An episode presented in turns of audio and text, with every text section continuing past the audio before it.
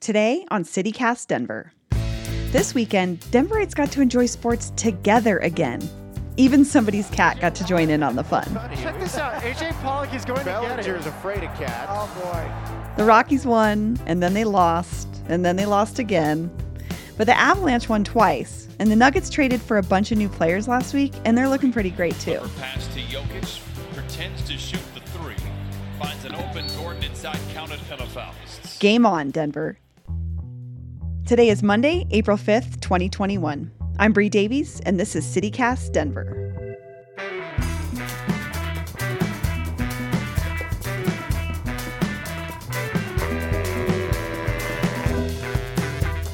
It's supposed to reach 80 degrees today, which means I'll be walking my dog Boomhauer after the sun goes down. In Please Keep Wearing Your Mask news, Governor Polis has extended Colorado's mask mandate for most counties through May. This includes Denver, so keep covering your nose and mouth, people. Still looking for a vaccine appointment? Denver's major COVID 19 vaccination site at Ball Arena is now open, offering drive through vaccinations Monday through Friday from 9 a.m. to 5 p.m. One of the owners of the Denver Beer Company has launched a GoFundMe to purchase the Rockies for a mere $1 billion. It's a fan protest, but it's all in good fun. They say they're going to donate all the money they raise to various charity groups supporting restaurant workers.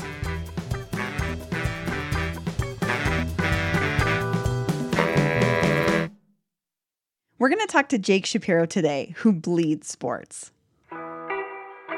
And my dad, May 3rd, 1995, was at a Chicago Blackhawks playoff game and rushed from the from the game to the hospital to be at my birth. I should have worn the hat that he was wearing, but I still wear it all the time. Jay covered the Rockies for six seasons. He's since moved on to report breaking news for the Denver Post, but he's still the biggest baseball fan we know. He's going to give us some literal inside baseball on the Rockies' lackluster opening weekend, their future, and their changing downtown neighborhood. So, Jake, what's the prognosis for the Rockies this year? The Rockies won their opening day, which is a really fun thing and a big deal. It's probably the only time this season that they're going to be above 500, which in baseball means that you've won more games than you've lost. Um, Oh. The Rockies are going to be very bad this year. And basically, this offseason, they traded their best player, Nolan Arenado, to the St. Louis Cardinals with $50 million to get rid of him. Which is crazy. Yeah, it's insane. And they really didn't get much back. Uh, so they're kind of right in the start of what is a teardown and a rebuild off of these couple playoff runs they had a couple years ago, but they're unwilling to admit it. And it's been the same owner for years and years. And of course, there's really annoyances with the fans and the owner because you look at the team on the field and it's really not going to be anywhere near competitive with the Los Angeles Dodgers and the San Diego Padres, who've gotten really good, two teams in their division. And across the street is this beautiful multi-million, hundred million dollar building that they're building with hotels and bars and whatever. And the last time they did this 10 years ago is when they rebuilt Coors Field with a rooftop. And of course, they say that the money is not connected and blah, blah, blah. But some of the things we've heard is that maybe the construction loans with the pandemic haven't worked out, so they needed to get some Oh. money. And I'm not really sure how construction loans work. I'm a baseball guy, uh, so uh, I can't verify any of that. But what I can say is obviously the pandemic was very, very hard on the Rockies. They're one of the biggest attended teams every single year in baseball because Coors Field is beautiful, and It even is. if you hate the team, you're still going to go. It's a fun venue. Yeah. It's it's the best bar in Denver. It really is. Like, um, and so people will show up no matter what, and they know this. So it doesn't really matter about the level of play on the field. They don't have that good of a TV contract, so it really doesn't matter what they put on the field in terms of how many Oh, wins they get. So there's a level of apathy with the ownership group, even though they say they want to win, about whether they really even need to win to make that level of money. And last year during the pandemic, all the owners met, and ESPN reported that Dick Monfort, the owner of the Rockies, was the only owner that vocally pushed for them to not play the season at all, saying that they would lose more money than they would make. So the Rockies are operating on a very thin margin, apparently. Speaking of owner and managers relationships of the Rockies with fans. There's been a lot of fire Jeff Bridich shirts and shirts alluding to owner Dick Monfort's maybe mis mismanagement or ownership of the team. And can you talk a little bit about what those shirts mean?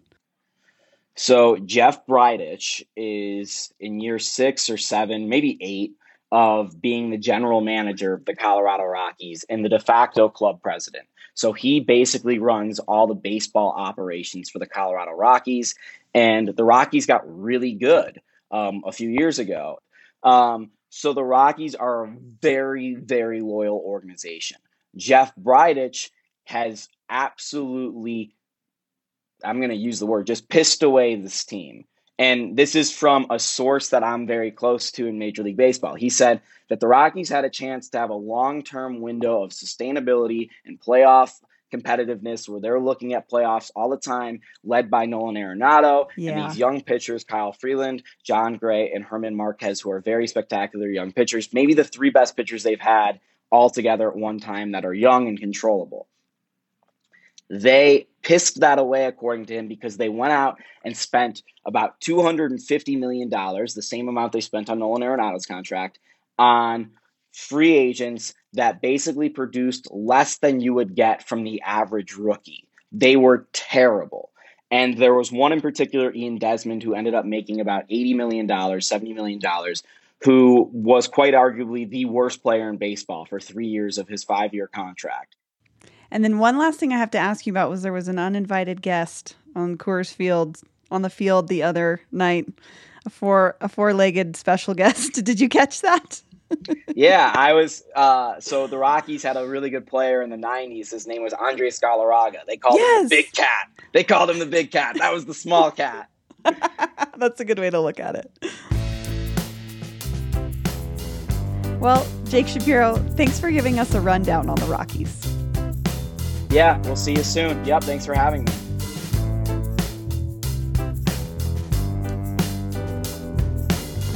This past weekend, for the first time in more than a year, Denver hockey fans were able to buy tickets and cheer on their beloved Avalanche in person at Ball Arena. Up to 4,050 of them. But the team is going to look a little different than they did before the pandemic. My producer, Paul Caroli, won't stop talking about these jerseys. So I guess now's the time. Paul? Thank you, Bree. Really appreciate the opportunity. Let me take you back to last year. The National Hockey League and Adidas announced a new line of uniforms. Throwbacks, but with a modern twist. They called them reverse retros. In case you're wondering about the uniforms, reverse retro uniforms, which every team has this year. And the Avalanche wore theirs for the first time on February 20th at an outdoor game in Lake Tahoe against the Vegas Golden Knights. And a little homage to the Quebec Nordiques with the uniform for the Colorado Avalanche.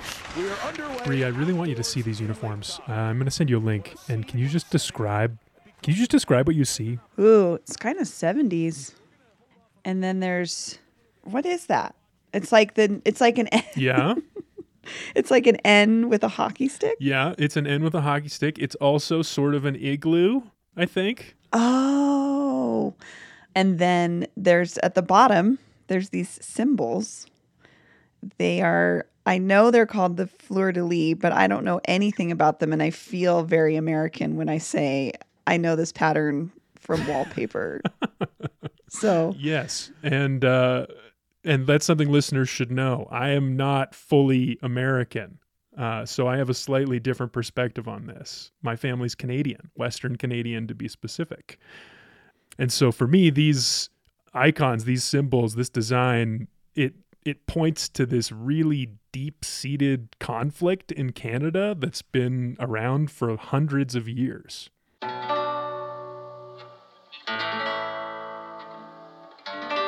Oh, There you now are. you can. Hi. How are you I'm doing? good. Long time no see. Great to see you. This is Louis Gagnon. He's one of my dad's best friends, and he's a proud French Canadian. I called him up because I thought if we Coloradans are going to be buying all this reverse retro merch and wearing these symbols, we should probably understand where they came from. French Canadians are a, a people who have had a difficult history. And um, they, they were so they were they felt very much so uh, like like second class citizens, right? After the conquest in 1759. Pretty much since the idea of Canada existed, this power dynamic has been part of how the country works. And sometimes it doesn't work at all. It's two distinctly different cultures with different languages and different histories, sharing resources, power, and hockey. It always made sense to me to have a, an NHL team in Quebec City because, in, in our collective minds, we French Canadians, uh, hockey is our sport. And all the big legends. Maurice Richard, Guy Lafleur. Yeah, Jean Béliveau. I mean, all of them, right? And then, you know, Patrick Roy, the greatest goaltender in the, on earth, really. And so, uh, you know, so so it was the sport that enabled us to shine.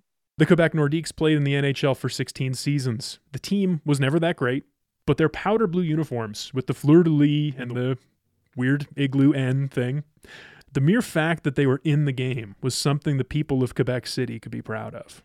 And so when they were stripped away from Quebec City in 95, that really hurt. I don't think I ever recovered from that. I don't know that anybody has, right? It's a, you know, it's a, it's a, it's a permanent state of mourning in a way.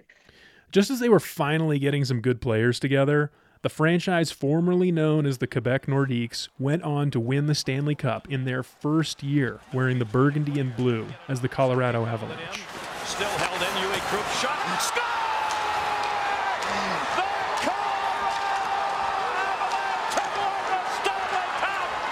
In the 25 years since, the people of Quebec have rallied together on multiple occasions to petition the league for a new franchise, for a return of the Nordiques.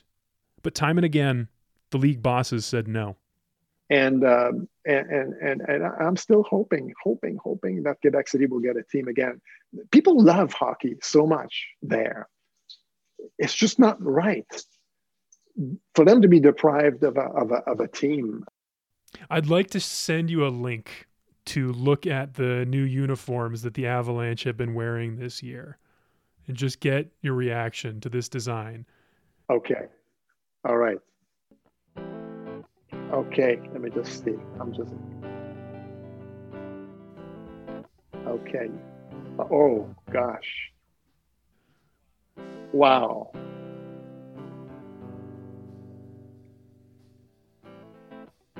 Are they going to be wearing this for a while? I, it's I, I'm not sure what the long term plans are, but I know that the sales have been very, very strong. This is this is this is moving. This is this is this is moving. It's a it's a it's a great honor. Uh, I'm sure that people in Quebec City are uh, emotional when they see that uh, sweater.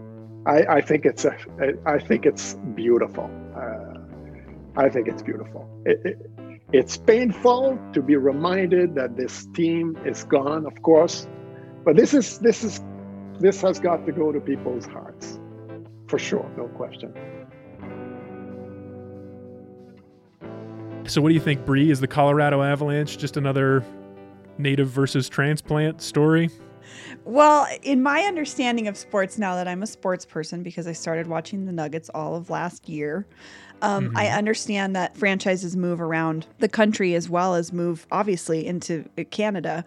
And it's just so interesting to me because there is an identity that we form with our sports teams in a city and how quickly those can move to somewhere else hmm. is is strange to me. Like I I would be I don't know how I would feel if the Nuggets or the Broncos were transported to somewhere else and became someone else's team. So I can absolutely see how the people of Quebec City are like, "Hey, can we have our team back?" Like this is super unfair.